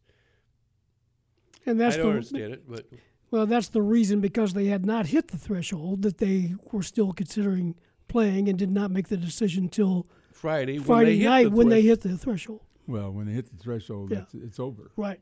Yeah. And if you got 21 day holds, that means you're done for the season. Yeah. Or at least those players are, yeah, it- it- depending on how many there are. And I don't know about all the contact tracing. You know, Illinois, as we talked about in the first hour, everybody said, well, Illinois had some people, but they played. Yeah, but they only had two positive cases. But they had 20 players out at one time for a whole variety of reasons. Right. That's a lot of players, and and when when we look back on this season, and I'm going to look, they're going to say, well, you won just two games. Well, I'm going to tell you, if Illinois had, if if if if Illinois had had a quarterback and had their players for Purdue, I think Illinois could have beaten Purdue. I think they would have beaten Purdue. I think Illinois is better than Purdue. Now that doesn't mean you would necessarily win, but I think that their position would have been a lot different. I mean, among those out were regular old twisted ankles and Yeah. Sure, yeah. this Yeah. and that. It wasn't Yeah. all COVID. It was you know I, I That's bruised right. my thigh. Mm-hmm. Or they were the roommate of some one of the two guys Yeah. that But when you take positive. when you take was out because when you of- take Peters and Kramer out, you take your center and your quarterback out. That's that's tough to overcome. And then you have to shake up your line. I mean, it's a whole different. But there's a whole bunch of things. But I'm just saying, without the virus, I think Illinois would have beaten Purdue. That's just an opinion. It's probably a good one. I'm sure that there are plenty of people in West Lafayette that would disagree. 1051. If you want to get in here on this show, you've got about uh, eight or nine minutes, 356 9397. So the three of us suddenly don't have anything to do this afternoon. you going to watch some uh, other football s- games? Yeah, I'll get on the couch and watch TV. I think. Yeah. That's what I'm gonna Northwestern. Michigan State should be interesting. I, I'm rooting for Northwestern. I think I think a lot of people they're up would. at East Lansing today. Yeah. And Michigan State missed last week's game, so they haven't played for a little bit. And uh, Northwestern's been winning those close games. Their defense really looks good. Defense. Defense wins. Also uh, today, Maryland at number 12, Indiana, Penn State and Michigan. Both those games starting here shortly at 11. The Northwestern Michigan State game is at 2:30. Rutgers and Purdue at three. The Minnesota Wisconsin game Canceled. canceled. So two of the uh, seven Big Ten games. That's a lot of TV inventory to cancel. Yeah, it is. Holy cow! Every week. Yeah. So as far as basketball coverage, Mr. Bond on the Fighting Illini Sports Network, everything go okay, other than being a little weird with uh, no fans in the arena. Yeah, I think it went fine, except you know I was taking out a game, still with lingering COVID problems, I guess. But um, yeah, everything went well. But yeah, it is strange. You you can't look at the stands because they're empty, and you're hearing that it's full. You know, it doesn't it doesn't make sense. Well, that, that changed uh, in the three games. It did. The crowd noise the, in the, crowd noise inside was the altogether arena. different. Yeah, it, it, it was a little bit annoying the first first time out. Oh, they you think they they toned it down? I do. They must have misdirected it or something. They they evidently had it directed at the media, the toward the media, and Yeah. there were a lot of complaints from some guys. And and uh, you know, Robert Rosenthal went home. He just left the game. He couldn't couldn't take the noise, but they um, they adjusted that. It was definitely adjusted. Yeah, I think yesterday. But see, it- I don't know what It it's- also it was a lot quieter yesterday during the timeout. I don't think he was anybody that was um, affected by it or bothered by it was not the crowd noise itself. It was the the loudness of the music and the reverberation of the speakers and such like that. The crowd noise was it was just there Mm-hmm. and didn't match a lot of times with the action, and it's, that's hard to do. Oh, it's very hard to do. Yeah. So, you know, to have something ongoing in the background, I, I get that, but to try to bring it up when there's an exciting play, it, it never does quite match up. no, because the crowd timing on it would be in Yeah. real life would be much different. Yeah. Now, Wednesday night, Indianapolis, you guys plan at this moment to be there, right? To be there, and it's a nine o'clock Central Time tip. So Well, we'll see what all that brings. I don't there, know. there will be. We've done two on the football side, remote broadcasts, and there'll be some of those in the basketball season as well on road games. But as of now, you guys plan to be over Now, in didn't one of the teams they replaced a, a whole game in that? That this is the Jimmy V Who, Classic. who plays right? the first game? I'm sorry, I don't know. Well, I think the teams have been replaced because whoever was there uh, bowed out because of COVID. The- I think Gonzaga goes there. Mhm. Hang on. I think Gonzaga's bowed out of it. I don't know. I don't think so. I think No? Gonzaga's playing in it. Um, Well, then their but we'll- opponent We'll, look out. at that. We'll have it here, and we got seconds to do this. Oh, we got more than that. We, I'll get on it. We need to take one final break, so we'll do that right now. Then come back And figure out who's playing the other game. with some final words after this. Stay with us. Got a couple of minutes left here on Illini Pella Saturday Sports Talk. That first game in Indy on uh, Wednesday night will be Gonzaga and West Virginia, who stepped in for Texas Tech, right? I think so. Or somebody that decided to pull out of that. So The main thing is who's playing, and it is Gonzaga number one against West Virginia, and then Baylor number two against Illinois. could have, since somebody pulled out of that first game, they, they could have said, well, you're going to now play the last game and move the Illinois game to the first game. But six o'clock and nine o'clock are the two times they have for those. Uh, No, No. no, ten o'clock Eastern, yeah. nine o'clock our time, and that Yeah. means the game will be, uh, you know, if the first game ends on time and everything, which it won't. it'll be eleven thirty before we know who won. Maybe. Yeah, that's coming up Wednesday. So, uh, and then uh, there's a scheduled, tentatively scheduled basketball game a week from today Against TBA. against TBA Tech. And, to uh, be announced. That would be at the State Farm Center, but there's also a football game that day that we don't know the time for yet. The Iowa game. Well, the reason you don't, yeah, and they're not going to announce the basketball time Right. until they know the football time. exactly. They're not going to play them at the same time. Nope. And that uh, we'll know the football time. But the football, we know it's not going to be at night. It's either going to be eleven or two thirty, right? Correct. Yeah, and we'll know that probably tomorrow. So you could start the basketball game at nine o'clock at night. Start the basketball game at nine o'clock in the morning. Nine o'clock in the morning. Yeah. All right, that's going to take care of things. We appreciate uh, the phone calls. Thanks to our guests on the show this week. We'll be back with you at a super secret time next week or an undetermined time. We'll let you know how that goes as well. If it's an 11 o'clock game, we'll be here at 8, like we thought we would be today. If it's a 2.30 game, we'll be on at our regular time. Mr. Tate, have a good afternoon. All right. Thanks to Ed Bond for his contribution and to Blake Landa as well on WDWS in Champaign, Urbana. Appreciate you listening. Steve Kelly for all the aforementioned folks. Have a good weekend, everybody.